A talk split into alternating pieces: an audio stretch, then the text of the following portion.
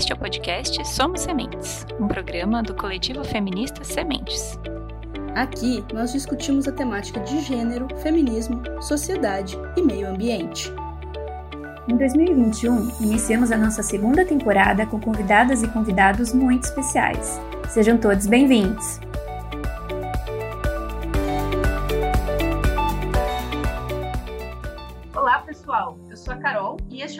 Episódio do podcast Somos Sementes, do coletivo feminista Sementes. Está aqui comigo hoje as nossas queridas companheiras Andressa. Oi, pessoal, tudo bem? E a Nahara. Oi, pessoal.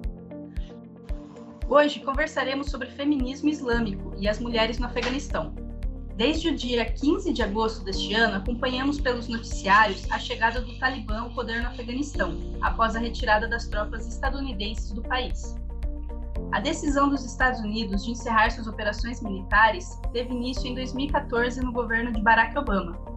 No entanto, foi apenas em 2020 que o então presidente Donald Trump acertou um acordo com o próprio Talibã para a retirada de todas as suas tropas em 14 meses. Para compreender a atual situação no Afeganistão, é importante perceber alguns acontecimentos da história recente do país, marcada por três grandes conflitos armados. Em 1978, a chamada Revolução Saur levou ao poder os comunistas do Partido Democrático do Afeganistão. Desde o início, o governo foi marcado por uma instabilidade interna dentro do partido, agravada pela presença de grupos extremistas de orientação religiosa que se opunham à agenda comunista e laica do governo. Em 1979, visando garantir a manutenção de seus aliados no poder, a União Soviética invade e ocupa o Afeganistão por 10 anos. Considerando o contexto da Guerra Fria e percebendo a escalada socialista no país, os Estados Unidos passam a financiar grupos militares islamitas, como os Mujahideen, de modo a combater a presença e influência dos soviéticos na região. A partir de 1992, com a saída da União Soviética, o Afeganistão sofreu com uma guerra civil entre diferentes grupos afegãos que disputavam o poder nacional, da qual o Talibã saiu vitorioso em 1996. Cabe destacar que o Talibã foi fundado em 1994 pelos Mujahidins, anteriormente treinados e armados pela CIA e pelo Serviço Secreto Paquistanês. Entre 1996 e 2001, o Talibã estabeleceu um regime fundamentalista na interpretação rigorosa da lei islâmica, impondo castigos físicos, retirando o direito das mulheres e erradicando toda expressão cultural. Em 7 de outubro de 2001, após os ataques de 11 de setembro, os Estados Unidos invadem o Afeganistão com a justificativa de encontrar Osama Bin Laden e iniciam uma ocupação militar que durou até agosto deste ano. Apesar da motivação dos Estados Unidos na ocupação do Afeganistão nunca ter sido os direitos humanos, este parece ter sido o centro de todas as discussões da recente cobertura midiática sobre a tomada de poder pelo Talibã. O tratamento dado pelo Talibã às mulheres e às pessoas LGBTQIA, tem sido usado hoje para enaltecer um regime imperialista, racista e disfarçar o fracasso da ocupação estadunidense no Afeganistão. Como aponta Mirna Wabi Sabi em seu artigo Feminismo como Islamofobia Velada, domina o debate sobre o Afeganistão, para a revista Diplomatique Brasil, Sobrepor as preocupações com o futuro de meninas afegãs com as demandas pelo extermínio de islâmicos primitivos parece usar o feminismo para velar a islamofobia. Ainda de acordo com Mirna, podemos combater essa narrativa que usa o feminismo para promover a islamofobia institucionalizada. Precisamos demonstrar respeito e admiração pelo povo afegão e sua história. Lembrando sempre que a história de violência de gênero não é uma história do Oriente Médio, mas é nossa. Para o episódio de hoje, conversaremos com Aisha Sleiman. Aisha é estudante de Relações Internacionais e idealizadora do projeto Desoriente-se, que busca trazer informações e discussões a respeito do Oriente Médio de forma acessível e compreensiva, com foco em gênero e política. Aisha, seja muito bem-vinda ao nosso podcast. Muito obrigada, Nahara. É, para mim é um prazer estar aqui para conversar com vocês espero que seja muito produtiva a nossa conversa de hoje. Aisha, para a gente começar a nossa conversa, você poderia nos falar um pouco sobre a origem histórica de todos esses estereótipos que a gente carrega até hoje no Brasil sobre as culturas orientais? Bom, uh, todo tipo de estereótipo é uma construção, né? E como construção, ela tem uma história. Uh, essa, essa carga estereotipada construída sobre o Oriente, né? A própria ideia de Oriente e de homogeneidade entre todas as culturas que habitam esse tal Oriente, ela é herança né, do neocolonialismo. Então, claro, a gente pode voltar muito tempo antes, né, no, no, passado, e sempre existe uma certa posição de todos os grupos étnicos, né, de encarar o outro, aquele que não pertence ao seu grupo, com algum tipo de desconfiança e até mesmo preconceito. E com essa região em particular não seria diferente. Uh, acontece que uh, todas essas ideias que a gente tem a respeito, principalmente do Oriente Árabe, Oriente Islâmico, é, de um local habitado pela violência, pela sensualidade, uh, como se as pessoas ainda uh, entendem esse lugar como se fosse a história do Aladim, né? Um, um local de maravilhas e de horrores ao mesmo tempo, uh, como se fosse a, a Terra das Mil e Uma Noites, né? Como se toda essa região tivesse congelada num tempo mítico é, são herança de uma, uh, de uma situação histórica concreta, né, uh, de, um, de um contexto material que uh, acaba necessitando algum tipo de legitimidade para sua ocupação, né, a fim de atender interesses econômicos e políticos uh, ocidentais. E com o Ocidente aqui, nesse primeiro momento, eu estou me referindo exclusivamente ao norte da Europa, principalmente França e é, Inglaterra, Reino Unido. E, bom, quando, se a gente lembrar um pouquinho da, da história mundial, né, você tem ali em fins do século XVIII, início do XIX, uma corrida é, colonial, né, num, num, tipo de colonialismo um pouco distinto daquele que o Brasil conheceu durante o século, partindo né, do século XVI, é, é um contexto histórico em que você tem uma necessidade de expansão do capitalismo europeu e uma necessidade de recursos e de obtenção de novos mercados consumidores. Então você tem é, esse início, né, é, de uma ocupação predatória em direção tanto à Ásia quanto à África. É, enquanto o Oriente Médio em si só não, não, tinha, não podia oferecer naquele primeiro momento recursos minerais, como foi, foi o caso do petróleo, né, que só vai aparecer ali no século XX, era uma região extremamente estratégica, certo? A própria, o próprio nome Oriente Médio, ele remete aí a esse momento histórico em que a região ficava meio caminho da Índia. Na época, a Índia era o tal do Oriente. E sendo a colônia mais lucrativa né, da, da Inglaterra, era necessário você garantir uma estabilidade regional naquilo que ficou conhecido então como meio do caminho, né, Oriente Médio, meio caminho entre Europa, mais especificamente Grã-Bretanha, e, uh, e Índia. É, e posteriormente você vai é, adquirindo uma série de, outras, de outros interesses na região, né? Posteriormente a gente vai chegar na questão do petróleo, etc. Mas é uma região extremamente estratégica, né? Que sempre esteve é, em algum tipo de contato com a Europa. Então, boa parte da identidade europeia é construída uh, em conflito, né, em contraste com essa região, né, com esse outro mítico ocidental.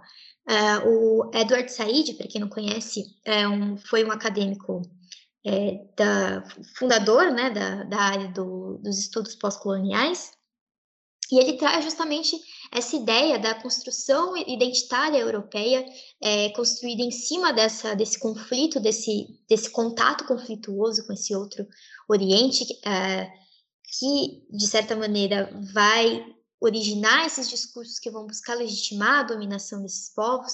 Então, é a partir daí que você tem, uh, tanto entre as instituições, entre o governo, o exército, mas também na área cultural, né, o surgimento e a, a propagação uh, dessas ideias. Então, a ideia de um, de um Oriente bárbaro, um Ocidente que precisa, precisa de civilização, que tem uma religião extremamente violenta, né, no caso o Islã, Bom, bom chamar atenção que essa, essa fama, né, ou esse estereótipo do muçulmano violento, ele não é um produto único do 11 de setembro, né? Ele é revisitado e revigorado com os atentados de 11 de setembro, mas ele já tem, ele já nasce ali no século 18, é, principalmente uh, no, nessa parte ocidental, né, da própria Europa.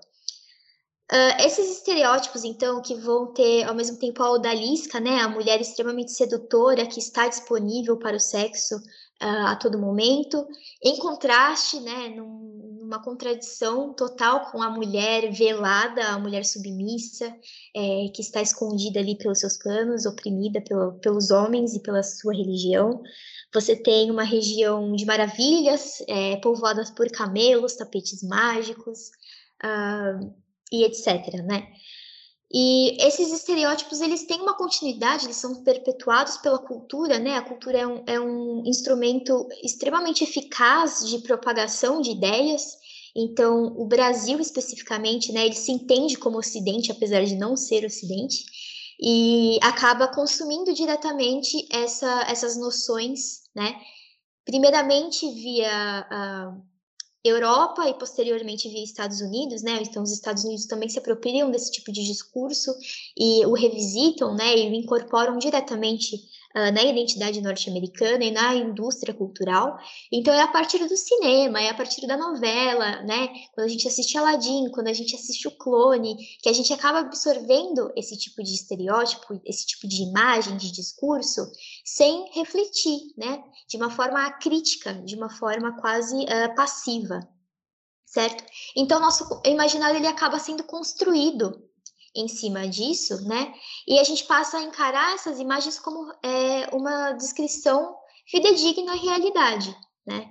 Então, uh, ele tem todos toda essa questão de xenofobia, de islamofobia, ela tem uma construção histórica de longa duração, né? A gente já tem alguns séculos dessa produção estereotipada que começa na pintura, então a gente tem a pintura orientalista, né, uma das grandes escolas de arte é, europeias, em que você tem a, a representação principalmente de haréns, né, aquele espaço é, onde ficavam as esposas e concubinas do sultão, que são representações completamente fantasiosas, já que homens estrangeiros não tinham acesso a esses espaços, é, inclusive, eu estava conversando com uma amiga uns dois dias atrás e ela me mostrou um quadro pintado por uma mulher. É uma mulher europeia, mas ainda assim trazendo uma outra visão, porque ela sim teve acesso a esses espaços e a representação é completamente diferente, né? Você tem uma representação mais real. Então, mulheres com roupa, né? Mulheres vestidas, tem a presença de crianças. É, ao contrário desse harém fictício da pintura orientalista, em que você tem mulheres majoritariamente nuas, em uma posição lasciva, que convida o, o, o espectador a, a, liberar a sua imaginação de, de, todas as maneiras possíveis, representação de mercado de escravas, principalmente. É, e a gente não precisa ficar só na questão da cultura erudita, a gente pode pensar tanto na, na canção do El Chan, né, aquela do Egito, e olhar o, o, o clipe, o videoclipe da, da canção. Ela é uma representação é, muito boa de como você sai do campo, você absorve é, essas características de um campo mais erudito, da alta literatura, da pintura, e traz para um mundo mais popular, né? Então, se vocês forem ver agora, vocês vão é, se deparar com a imagem de abertura, que são as dançarinas, né, do grupo, com os pulsos amarrados, sendo carregadas numa, numa caravana, né, pelo, por homens com vestidos como árabes. Uh, mesmo uh, em filmes como De Volta para o Futuro, você tem a representação do terrorista líbio ali, que mal fala, ele não articula palavras, ele basicamente gru, é, grunhe, né, como um animal. É, essa também tem a, toda a questão da explosão dos filmes de terrorismo, né, norte-americanos. Então, você tem um milhão de filmes sobre atentados terroristas, sobre uh, soldados no Afeganistão, no Iraque. Então, é uma representação muito bem construída e com raízes muito fortes no nosso imaginário. E acho, até hoje, os meios de comunicação ocidentais tratam do Islã, Islã político, fundamentalismo e terrorismo como sinônimos, contribuindo para que se construa no imaginário social uma imagem do Islã e dos muçulmanos como indissociáveis da violência e do radicalismo. Você poderia nos explicar um pouco sobre estas concepções, no, nos contando o que é o Islã e seus principais preceitos? Bom, uh, tornar esses, todos esses termos como sinônimos é, acaba levando a um, a um discurso, a um debate extremamente raso, né? Um debate que não consegue se apropriar de toda a complexidade de todo o fenômeno, tanto do terrorismo quanto do Islã, enquanto religião, enquanto fenômeno social, certo? Então, você tem, por exemplo, a a ideia de Islã político, né, que é um termo extremamente genérico, que se refere a um fenômeno moderno, extremamente recente, é, que tem como discurso o Islã né, para atender objetivos políticos. Então, não necessariamente é, são grupos que estejam envolvidos com qualquer tipo de atividade radical, mas sim que tem dentro do seu discurso político uh, elementos do Islã. Então, por exemplo, quando se apela à ideia de justiça social, que é um dos pilares do Islã, uh, esses grupos apelam então a uma grande parcela da população né, uh, desprovida, enfim, de grandes riquezas, de qualquer tipo de, de estrutura uh, de suporte material, uh, e que, que acabam sendo seduzidas por esse discurso né, de igualdade entre todos, igualdade entre todos os fiéis, há uma ideia de humildade, de distribuição das riquezas. Então, o Islã político ele, é, ele pode abranger uma série de movimentos. Então, você tem desde a Irmandade Muçulmana, né, fundada no Egito em 1920, na década de 20, na verdade, que é basicamente a fundadora, então, desse movimento de, do tal do Islã político na modernidade, uh, mas ele, ele costuma ser utilizado para definir uma série de grupos que têm em comum apenas o fato de serem compostos por pessoas, majoritariamente compostos por pessoas é, de fé muçulmana né? Não necessariamente tem é, objetivos em comum, nem mesmo estratégias para atender esses objetivos em comum. Então, é extremamente problemático tratar todos esses termos como sinônimos, né? A própria ideia de fundamentalismo, né, ela surge uh, relacionada principalmente é, à ideia do, do cristianismo protestante, né, a um tipo de, de cristianismo que traz em si um certo uh, fanatismo, uh, uma primazia da religião sobre outras, outras esferas da sociedade. Então, uh, esse, esse termo fundamentalista ele acabou na, na modernidade, né, nos, nas últimas décadas, sendo associado a, a, ao Islã unicamente. Então, se ignoram outros tipos de grupos que têm uh, um, um certo entendimento conservador e radical da sua fé, uh, que, ah, enfim, acontecia, está presente em uma série de outras religiões, né, mas que acaba sendo utilizado para definir apenas o, o Islã. E por fim, a gente tem a ideia de terrorismo, né? O terrorismo, ele é um termo extremamente problemático. Uh, acho que se a minha colega Karime, né, que constrói o Desoriente comigo, ela que entende muito desses, desses termos, ela, ela estuda terrorismo no, o conceito de terrorismo no mestrado dela, né? E ela sempre me diz, né, que essa ideia ela está muito vinculada àqueles que estão utilizando é, o termo. Então, quais, quais que são os objetivos políticos desses grupos? Porque a quem interessa classificar grupo X ou grupo Y como grupo terrorista, né? Por exemplo, eu tenho uma colega palestina que trabalha, ela é representante no Brasil de, do grupo Sam, Samidun, que é um grupo uh, de ativistas palestinos que lutam pela liberdade política dos presos palestinos em Israel.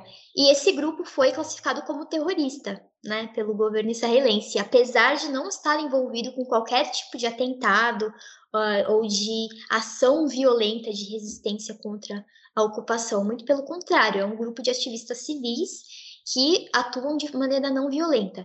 Então, a ideia de terrorismo está muito mais vinculada a quem está utilizando do que o grupo que está sendo classificado dessa maneira, certo? Uh, sobre a questão de o que é o Islã, o islamismo é, é uma religião oriental, certo? Da, da corrente abraâmica, então é uma descendente direta ali, tanto do judaísmo quanto do próprio cristianismo né, se apropria de uma série de elementos das duas religiões mais antigas, mas também apresenta uma série de inovações. Uh, e bom, basicamente o, o, islamismo é construído em, cinco, em cima de cinco pilares, né, como a caridade, a reza, a peregrinação a Meca, entre outros. E é uma religião extremamente diversa, professada por mais de um bilhão de pessoas. Então, você tem essa ideia de que o islamismo ele é histórico, ele não mudou durante uh, esses 1.300 anos de existência, 1.400 anos, uh, e como se ele fosse monolítico, né? Como se ele fosse praticado da mesma maneira por todas as pessoas. Isso é impensável, né? Mesmo se fosse um grupo de, sei lá, 100, 100 fiéis, você já teria algum tipo de pluralidade, né? De diferenças na forma como se entende a religião e como se pratica. Quando a gente pensa, então, em um bilhão de pessoas, essa diversidade deveria ser muito mais evidente, né? Mas não é o caso. Eu acho que, no máximo, uh, as pessoas entendem que existe alguma diferença entre xiitas e sunitas, mas nem isso chegam a entender de fato, né? Quais que são as diferenças. Uh, a questão é que você tem inúmeras correntes, mesmo dentro do próprio sunismo e dentro do próprio xiismo, correntes que vão para além dessa divisão binária. Uh, o Islã ele é uma religião assentada principalmente na takfir, que é a, a questão da interpretação. Então, você tem os escritos né, do Corão, você tem as hadiths, que são os ditos e feitos do profeta, que são seguidos principalmente pelos sunitas, mas você tem inúmeras escolas de pensamento que vão interpretar essas, essas, uh, essa, essa mensagem religiosa de maneira distinta. Então, você tem quatro principais escolas, dentro do sunismo principalmente, mas que são as grandes escolas. Isso não exclui outras, né? Você tem cerca de 80 correntes de pensamento principais, é, mas de menor porte, né? E geralmente esses termos, né, como Hanbali, Malik, que uh, definem essas escolas de pensamento, são como se houvesse uma hierarquização. Elas são entendidas como mais ou menos fundamentalistas, mais ou menos liberais, de acordo com a posição da população que a pratica em relação ao Ocidente. Então, quanto mais para o Ocidente for uma população, quanto mais para o Ocidente for um governo, mais essa população vai ser entendida como liberal, né? E quanto mais afastada, mais é, carregada de uma retórica anti-Ocidente, ela vai ser entendida como radical. É, então, é basicamente isso, né? Não tem como você, a gente definir o que é o islamismo por si só. Uh, claro, a gente tem uma história ali, né, do, de como começa, foi fundada, né, pelo profeta Muhammad, que foi um homem que viveu na Península Arábica, no que hoje é a Arábia Saudita, no século VII, né, e que trouxe aí é, essa nova mensagem, que é entendida como uma nova religião pela população. E, bom, são 1.400 anos de existência e de presença em uma série de, de locais, e é isso, cada país, mesmo dentro de um, próprio, de um mesmo país, você tem práticas distintas né, relacionadas a, ao islamismo.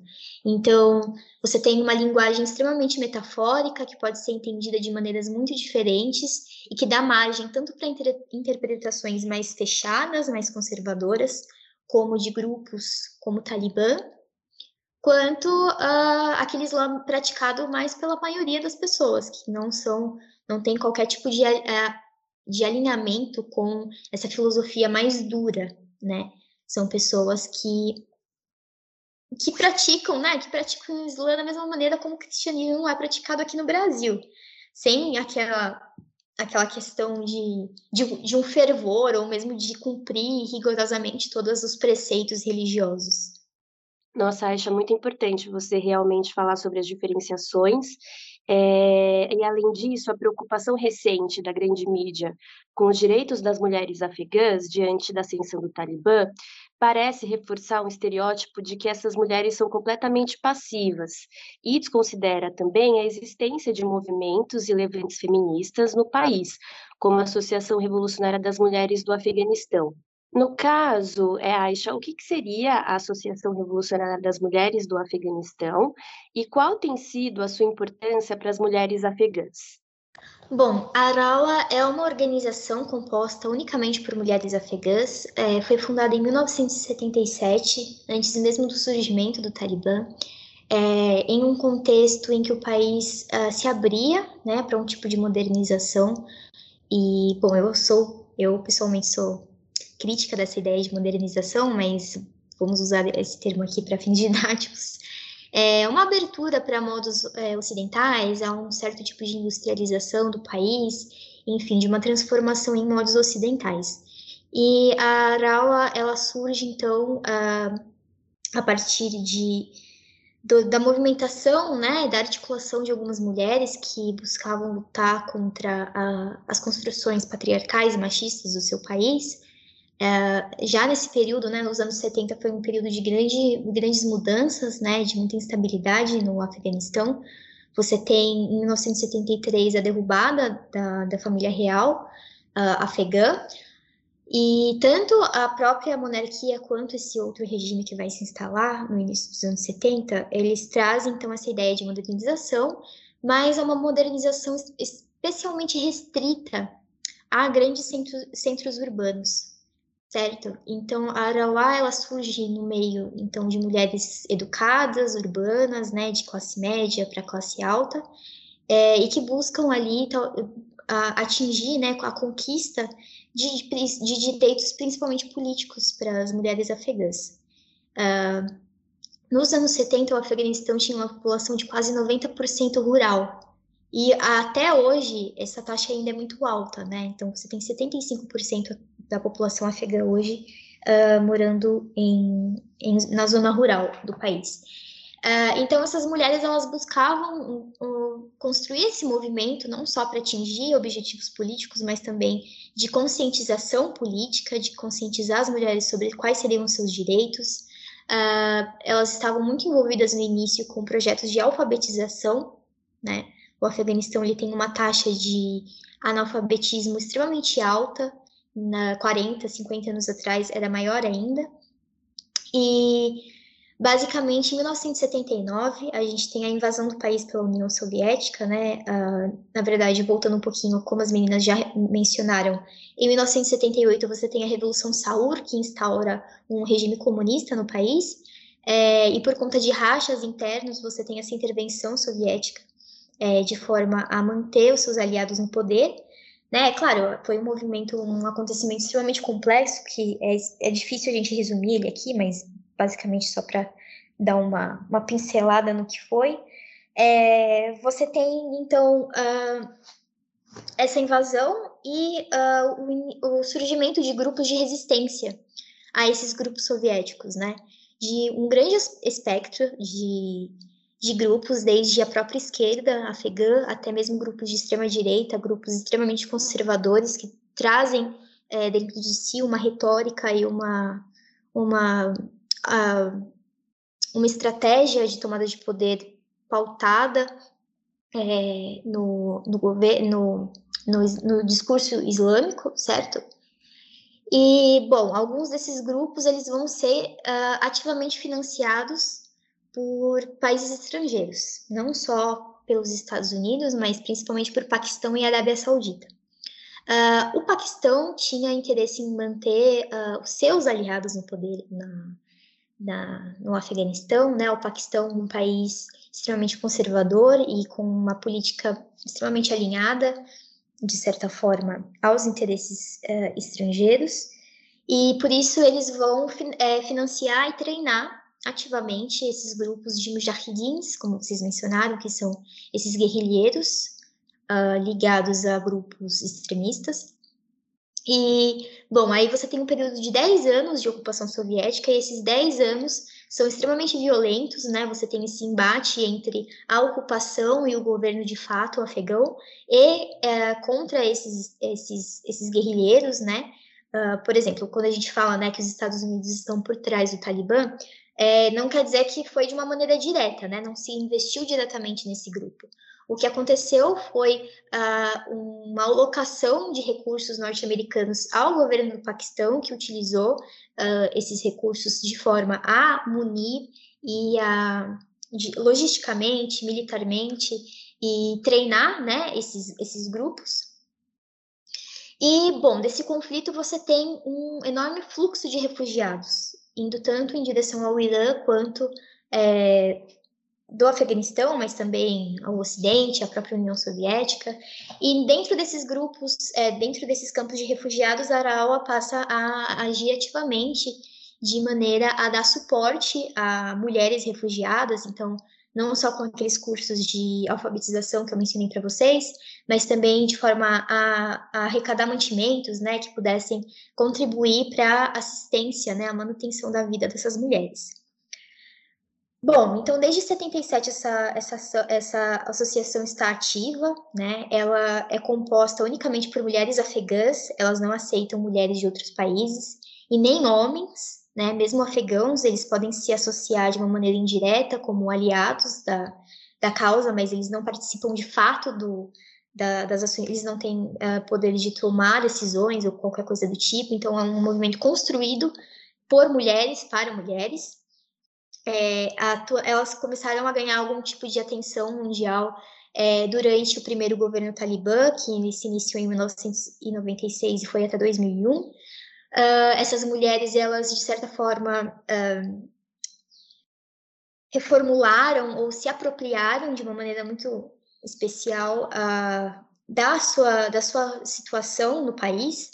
Então, por exemplo, a partir do momento que era obrigatório o uso da burca, elas passaram a estar nas ruas usando a burca, mas escondendo câmeras por baixo dessa vestimenta. Então, dessa maneira, elas conseguiam monitorar e registrar abusos contra, uh, contra civis cometidos pelo regime talibã. Essas imagens elas ficaram, elas ganharam uh, muita atenção, né, principalmente no Ocidente, que é, mas elas acabaram perdendo uh, o controle dessa desse material. Ele passou a ser utilizado de uma maneira cada vez maior a defender uh, algum tipo de intervenção ao, ao imperialismo norte-americano, principalmente, né? Uh, atendendo a uma agenda muito específica norte-americana, então você tem um certo tipo de seleção do que ia ao ar, né? Uh, como ficou famosa a, a imagem de uma mulher afegã utilizando a burca azul sendo, sendo assassinada no, em um em um estádio, né, pelas forças do Talibã, mas tem um artigo muito bom que depois eu posso deixar para vocês como indicação. É, não vou lembrar o nome dele agora, mas basicamente ela chama atenção para o fato de que a Araua é, registrava muito mais violações contra homens do que contra mulheres, mas é, ela foi difundida, né, pelo Ocidente como uma revolução, é, como um movimento que é, não só se lutava apenas pela questão feminina, mas também tinha uma certa ideia, era vendido como se o Talibã é, promovesse apenas a violência de gênero, né? O que não era verdade. O Talibã violava sistematicamente qualquer homem que não estivesse alinhado com o seu projeto de poder, homens que desafiavam de alguma maneira a sua hegemonia. Então, a Araua continua na ativa, né? Atualmente elas estão com uma campanha de arrecadação de fundos para continuarem agindo dentro do país. É, agora, imagina-se que de maneira clandestina, certo? Uh, mas você pode, no, na, no link na bio, na bio do Desorientes no Instagram, você consegue acessar essa campanha, né? Que é extremamente importante para que essas mulheres se mantenham e continuem se articulando de maneira a enfrentar uh, as violações cometidas contra, contra elas, tá? certo? Uh, não só contra o Talibã, mas nos últimos 20 anos a Aral esteve extremamente comprometida é, com a luta anti-imperialista, então sim, elas lutaram bravamente contra o Talibã, mas elas também são extremamente críticas e se opõem à, à invasão ocidental da coalizão liderada pelos Estados Unidos é, e registraram igualmente as violações cometidas pelos estrangeiros contra a população afegã. Muito, muito interessante toda essa trajetória, o histórico, né, desse movimento dessas mulheres, e acho que até pegando um pouco gancho, né, de todo esse protagonismo feminino, né, na luta aí, né, pela, pelo Afeganistão, você poderia nos contar também um pouquinho para gente o que, que é o feminismo islâmico e qual a importância desse movimento na vida das mulheres muçulmanas? Claro. É, primeiro, eu acho importante diferenciar, chamar atenção para que a Arawa não é um grupo é, feminista islâmico. o feminismo islâmico ele é um tipo muito particular de, de um, como posso dizer, de articulação feminina e ele tem uma interpretação muito específica das, é, das da, da lei islâmica, né, da Sharia, da jurisprudência. O que, que essas mulheres elas, elas dizem, né? essas mulheres elas entendem que há uma interpretação extremamente machista e patriarcal que nada tem de islâmica em si, então elas, na, de acordo com a visão delas, elas propõem um retorno ao Islã puro, ao Islã praticado pela primeira comunidade, né, a comunidade que se organizou em torno do profeta Muhammad. Uh, e essas mulheres elas lutam pela, principalmente pela reforma das leis de família no mundo islâmico, né? Então, dentro da maioria dos países majoritariamente muçulmanos, você tem tanto a lei civil, né, o direito civil, mas você também tem um, uma área é, dessa área civil que é regida por leis é, de religião, né, leis religiosas. Então, você tem uh, o encontro entre o direito é, de origem ocidental com esse direito islâmico, né, a tal da Sharia e que, na visão dessas mulheres, são interpretações errôneas, né? É, elas afirmam que todos os direitos que uma mulher uh, necessita estão garantidos é, na religião, né? Foram garantidos pelo profeta, foram garantidos pelo Deus, por Deus. É, então, coisas como uh, o direito a trabalhar fora de casa, a, ao divórcio, direito ao aborto em algumas situações. Enfim, essas mulheres elas a, afirmam que todos esses direitos são garantidos, mas que uma sociedade machista e patriarcal uh, se apropriou e instaurou uh, práticas que atendem apenas ao, aos interesses desse patriarcado. Então, uh, basicamente, você tem um movimento muito grande chamado Musawa, eu posso passar também o nome direitinho para vocês depois, que é, foi uma, um, uma convenção que reuniu feministas islâmicas e elas justamente lutam aí para mudar essas leis de família. Uh, como eu disse para vocês, o Arawa, por exemplo, não é um movimento de feminismo islâmico, né? É um movimento feminista, interseccional, anti-imperialista, é, e o que isso significa? Que ser uma mulher muçulmana e ser uma mulher muçulmana feminista não significa ser uma feminista islâmica, certo? Porque o feminismo islâmico está pautando as lutas das mulheres pela religião. Uma mulher pode muito bem acreditar no Islã, praticar o Islã, mas buscar reformas ou mesmo uma revolução das normas de gênero na sua sociedade por outro caminho, certo? Então, você tem mulheres muçulmanas que sim são feministas, mas que não aderem ao feminismo islâmico. Ah, é muito legal, Aisha. E, na sua opinião, o feminismo branco pode reforçar o silenciamento de mulheres árabes e muçulmanas? Bom, na minha humilde opinião, o feminismo branco silencia qualquer mulher que não seja branca, né? então, uh, sim, eu acho que é um movimento extremamente hierarquizante, não sei nem se existe esse termo, mas Essas mulheres se colocam em um pedestal, né? Uh, como herdeiras de uma, de uma tradição ocidental que se entende como uh, o auge né, do desenvolvimento humano, o auge uh, da liberdade, da autonomia humana.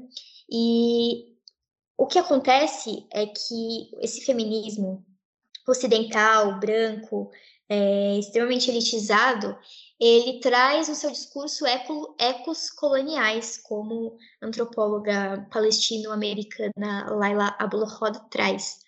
Né, esses ecos coloniais que trazem aquela coisa do fardo do homem branco, que aqui nesse caso tem uma igualdade de gênero, então é o fardo da mulher branca, né, dessa vez, é, são mulheres que se propõem a salvar é, é, essas mulheres, né? Então, para vocês terem noção, por exemplo, eu recebi uma, uma mensagem no Desoriente de uma mulher que queria enviar helicópteros para retirar todas as, todas as afegãs do, do, do país. Então, é um tipo de discurso extremamente descolado da realidade, que não compreende as, a, a configuração real da vida dessas mulheres, né? Que se recusa a ouvir o que essas mulheres têm a dizer, uh, como eu já vi muitas vezes acontecendo, né? Mulheres muçulmanas falando a respeito do que elas entendem como direitos, o que, que elas entendem como o que deve ser buscado pelas mulheres. E essas feministas, elas dizem que essas mulheres sofreram lavagem cerebral, que elas são prisioneiras da sua própria cultura, sendo que elas estão numa posição, né, de se enxergar como superiores e de poderem estabelecer para as outras o que deve ser buscado, né? Quais que são as estratégias para se atender a uma sociedade de fato uh, igualitária. Uh, então, sim, eu acredito totalmente que o feminismo branco não pode, ele reforça, né? Ele reforça o silenciamento dessas mulheres. É, tem muito essa coisa de, ah, é, precisamos dar a voz à mulher muçulmana. A questão é que essa mulher ela já tem voz, né? O que é preciso acontecer é ceder espaços, porque essas mulheres elas não têm acesso, né, aos principais espaços de debate é, da sociedade. Elas são constantemente uh, impedidas, né? Não se quer ouvir o que essa mulher fala, porque o que ela diz vai totalmente contra o que o status quo espera ouvir. É, então você tem de certa forma esse feminismo que é utilizado como uma arma de guerra, é utilizado como uma arma é, a favor do, do imperialismo, né? Uh, como eu falei mais cedo numa live que eu fiz hoje, o feminismo ocidental, ele de certa forma, ele é uma arma do império, no sentido que ele, ele legitima invasões, né? Ele legitima violações constantes dos direitos humanos, da soberania de outros países, uh, o direito de outras culturas se organizarem de acordo com, as suas própria, com a sua própria lógica, uh, em uma suposta defesa dos direitos femininos. Então, quando os Estados Unidos invadem o Afeganistão, a primeira primeira dama norte-americana da época, Laura Bush, ela traz no seu discurso justamente a, a questão da mulher, de que após a invasão norte-americana, as mulheres afegãs finalmente se libertaram, elas finalmente têm direitos. Quando a gente sabe que após 20 anos de ocupação, nada disso nenhum tipo de liberdade foi alcançada, certo? Porque um outro ponto desse feminismo ocidental, branco, é que ele é hiper, tem um hiperfoco na questão da sexualidade, né?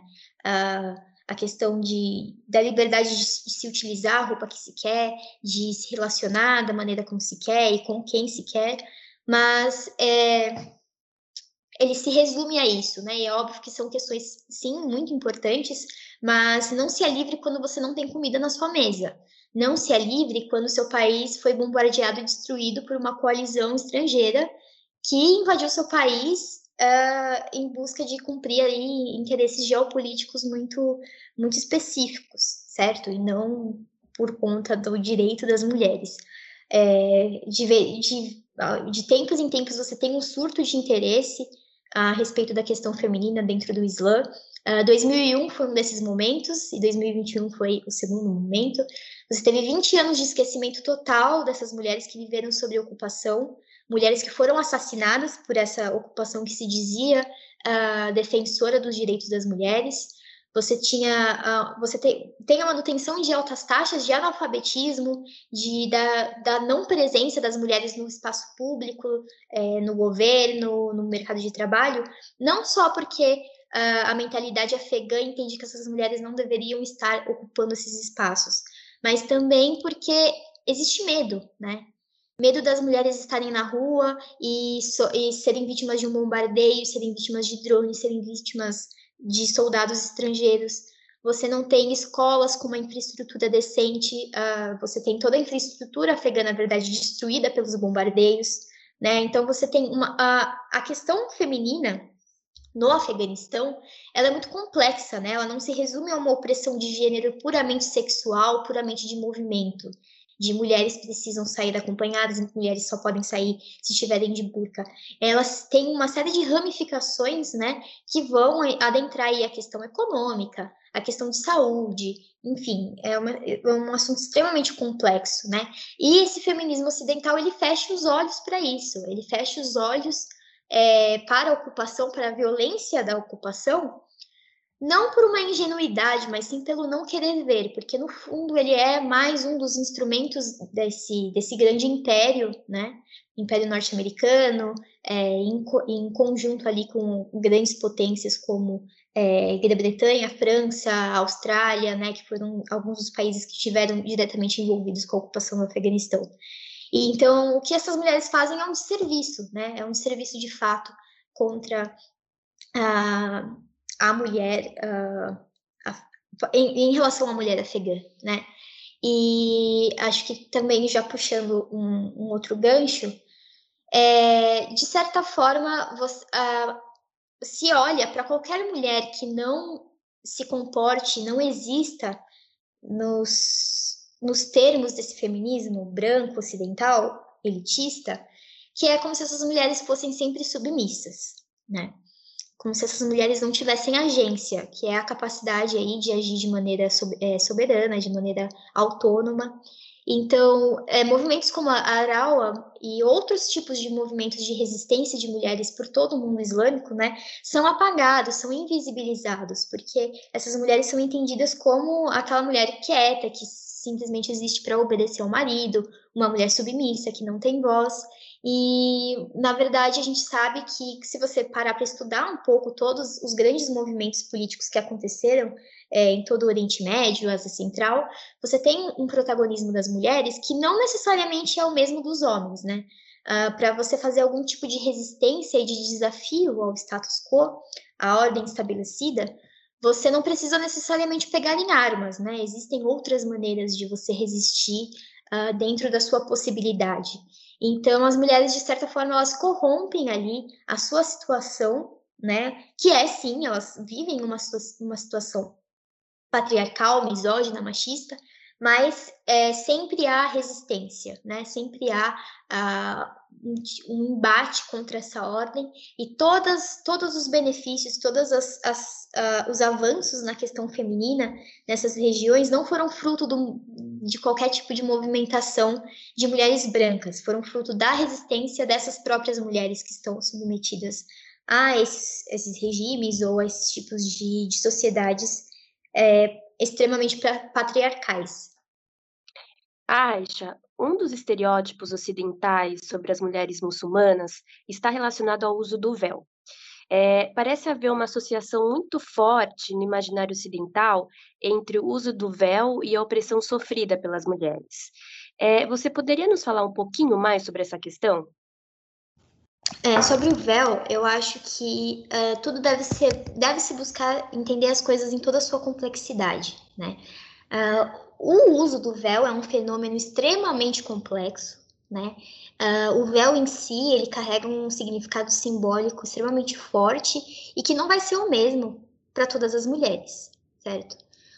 Uh, uma mulher que utiliza o, o, véu islâmico como uma forma de afirmação identitária frente à, à imposição de modelos é, culturais estrangeiros, né, estranhos a essa mulher, é, tem um significado totalmente distinto daquela mulher iraniana, por exemplo, que é obrigada, né, uh, pelo governo a utilizar o véu. Então, ele não carrega um significado único, né? Ele pode ao mesmo tempo ser liberdade e ser opressão. Acho bom, né, deixar bem claro que o Irã é o único país que obriga, em que o uso do véu islâmico é obrigatório. É, você tem aí mais de 50 países que são habitados majoritariamente por uma população de orientação islâmica, e o Irã não é nem, é, que é um país majoritariamente muçulmano, mas não é nem um país árabe, como as pessoas costumam é, achar. Então, o Irã é uma particularidade. É, inclusive, ontem realizei uma, uma live no Desoriente com uma professora iraniana, foi incrível, a gente falou sobre questão de gênero, é, lutas e resistências femininas no Irã, foi esse o tema. Então, quem quiser assistir, tá salva no perfil do Desoriente. E bom, como eu falei para vocês, o véu ele tem uma, uma, ele é extremamente plural e ele tem uma construção histórica, né? Você tem mulheres como a Leila Ahmed, que é uma é, uma acadêmica de é, egípcia, se eu não me engano, que faz, fez um estudo extremamente importante em um livro chamado Gênero e Mulher no Islã. Ele não foi traduzido para o português ainda, mas ele fala basicamente sobre como o véu ele surge nas sociedades médio-orientais, né, na antiguidade. Então, ela vai uh, chamar a atenção para como o véu ele surge, uh, ele é utilizado por mulheres da Síria, da própria Grécia, da Mesopotâmia, como um marcador de status, né? um símbolo de status, então apenas mulheres ricas e da classe sacerdotal é, podiam usar. Inclusive, na Síria, você tinha até uma punição para mulheres pobres e mulheres escravas que fossem pegas utilizando o véu. E o Islã, de certa forma, ele chega e corrompe essa ideia de classe e transforma o véu em um, em, em um elemento, né, em, um, em uma vestimenta para todas as mulheres. E aí você vai entrar, gente, acho que não tem nem tempo e nem cabe a mim fazer essa discussão, mas uh, se o véu ele é obrigatório ou não na religião, você tem pessoas que vão partir da, da interpretação, né? Como eu falei no começo que o Islã ele tem uma coisa com a interpretação muito forte, é, você tem pessoas que vão dizer que não, elas não entendem o véu como uh, uma obrigação, mas a maioria das pessoas realmente acredita que é uma obrigação feminina utilizar o véu, mas que não pode ser obrigatório, né? Ninguém pode forçar o véu. A mulher, ela deve chegar à, à conclusão sozinha de que aquilo seria parte essencial da sua fé. Então, é, como posso dizer?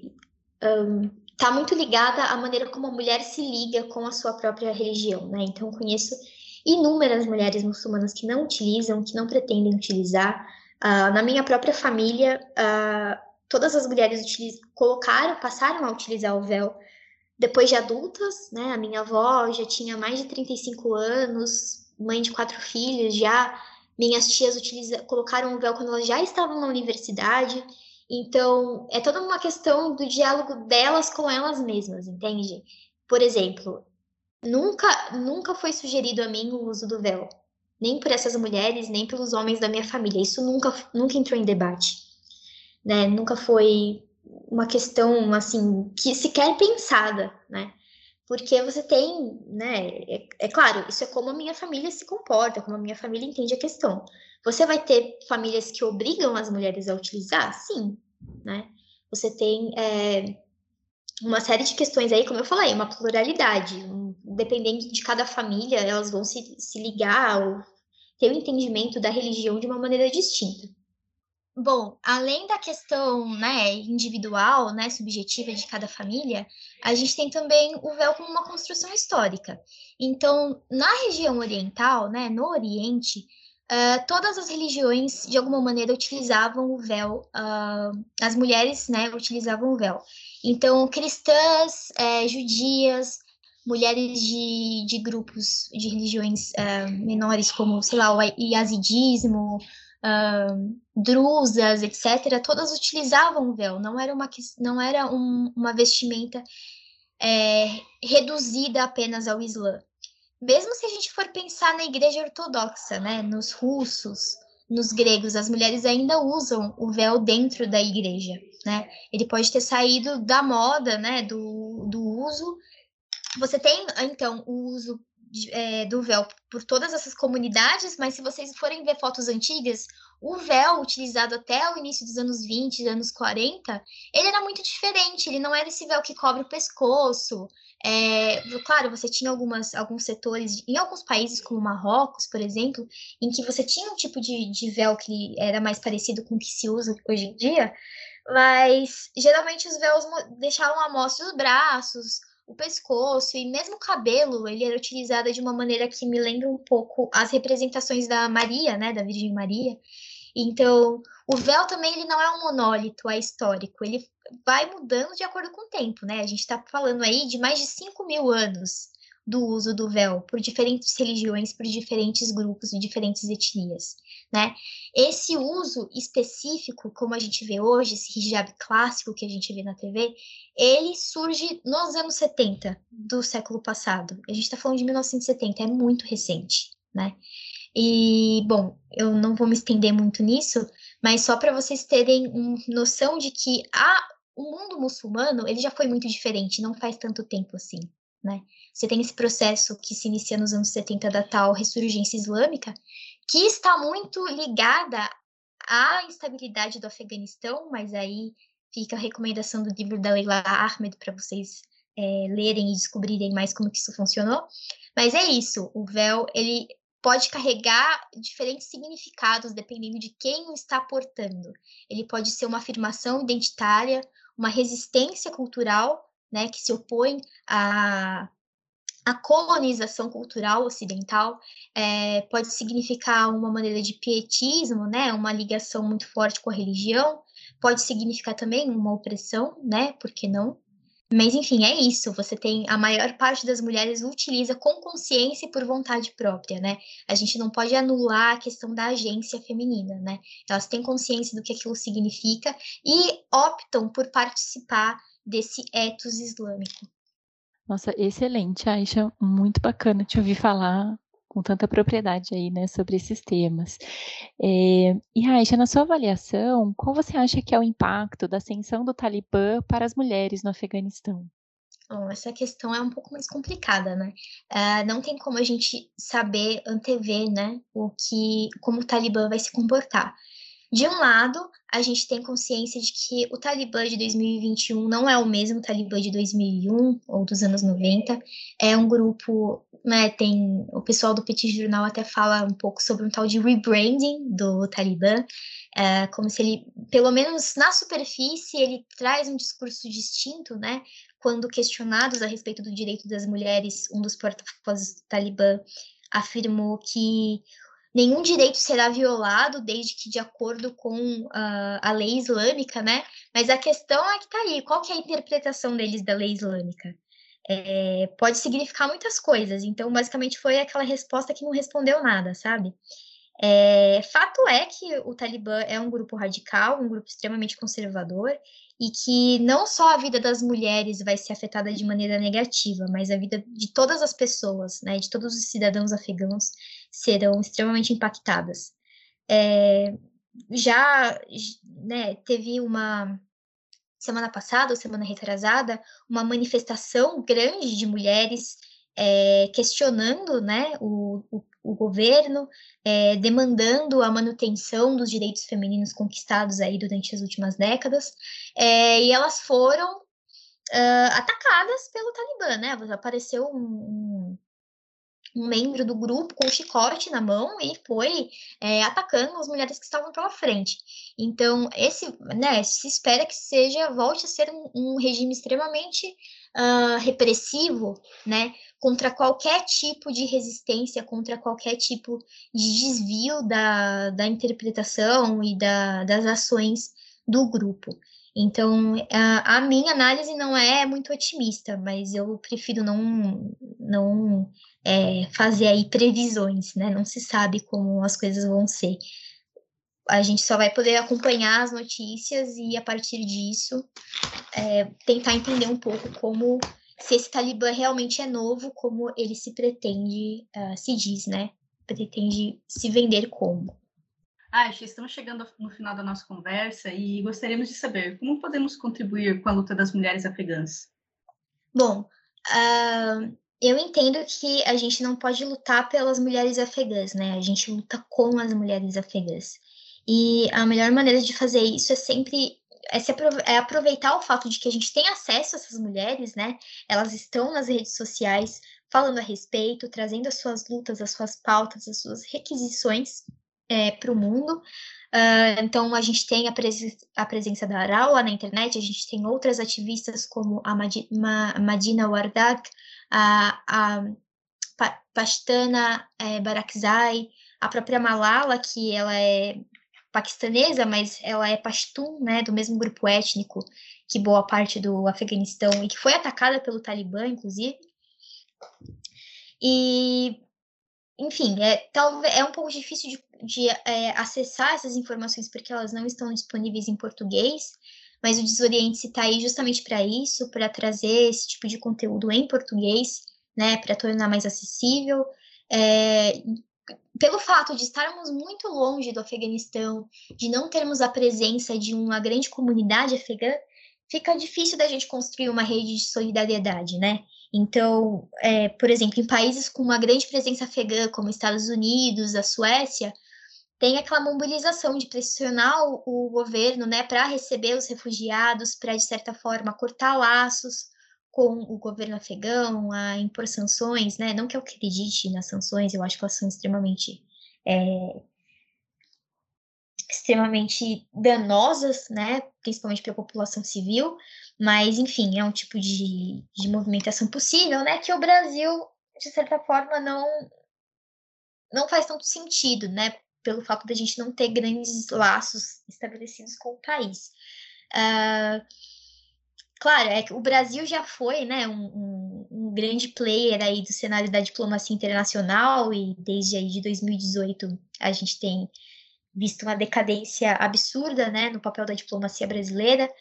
É, mas, de certa forma, eu acho que o que a gente pode fazer é se informar, né, buscar essas informações, é, contribuir com as arrecadações que essas mulheres estão fazendo. Então, a Araua arrecada fundos né, é, para oferecer o básico de estrutura para a manutenção das suas, das suas atividades no Afeganistão, o que é muito importante agora, que elas provavelmente vão ter que entrar na clandestinidade, né?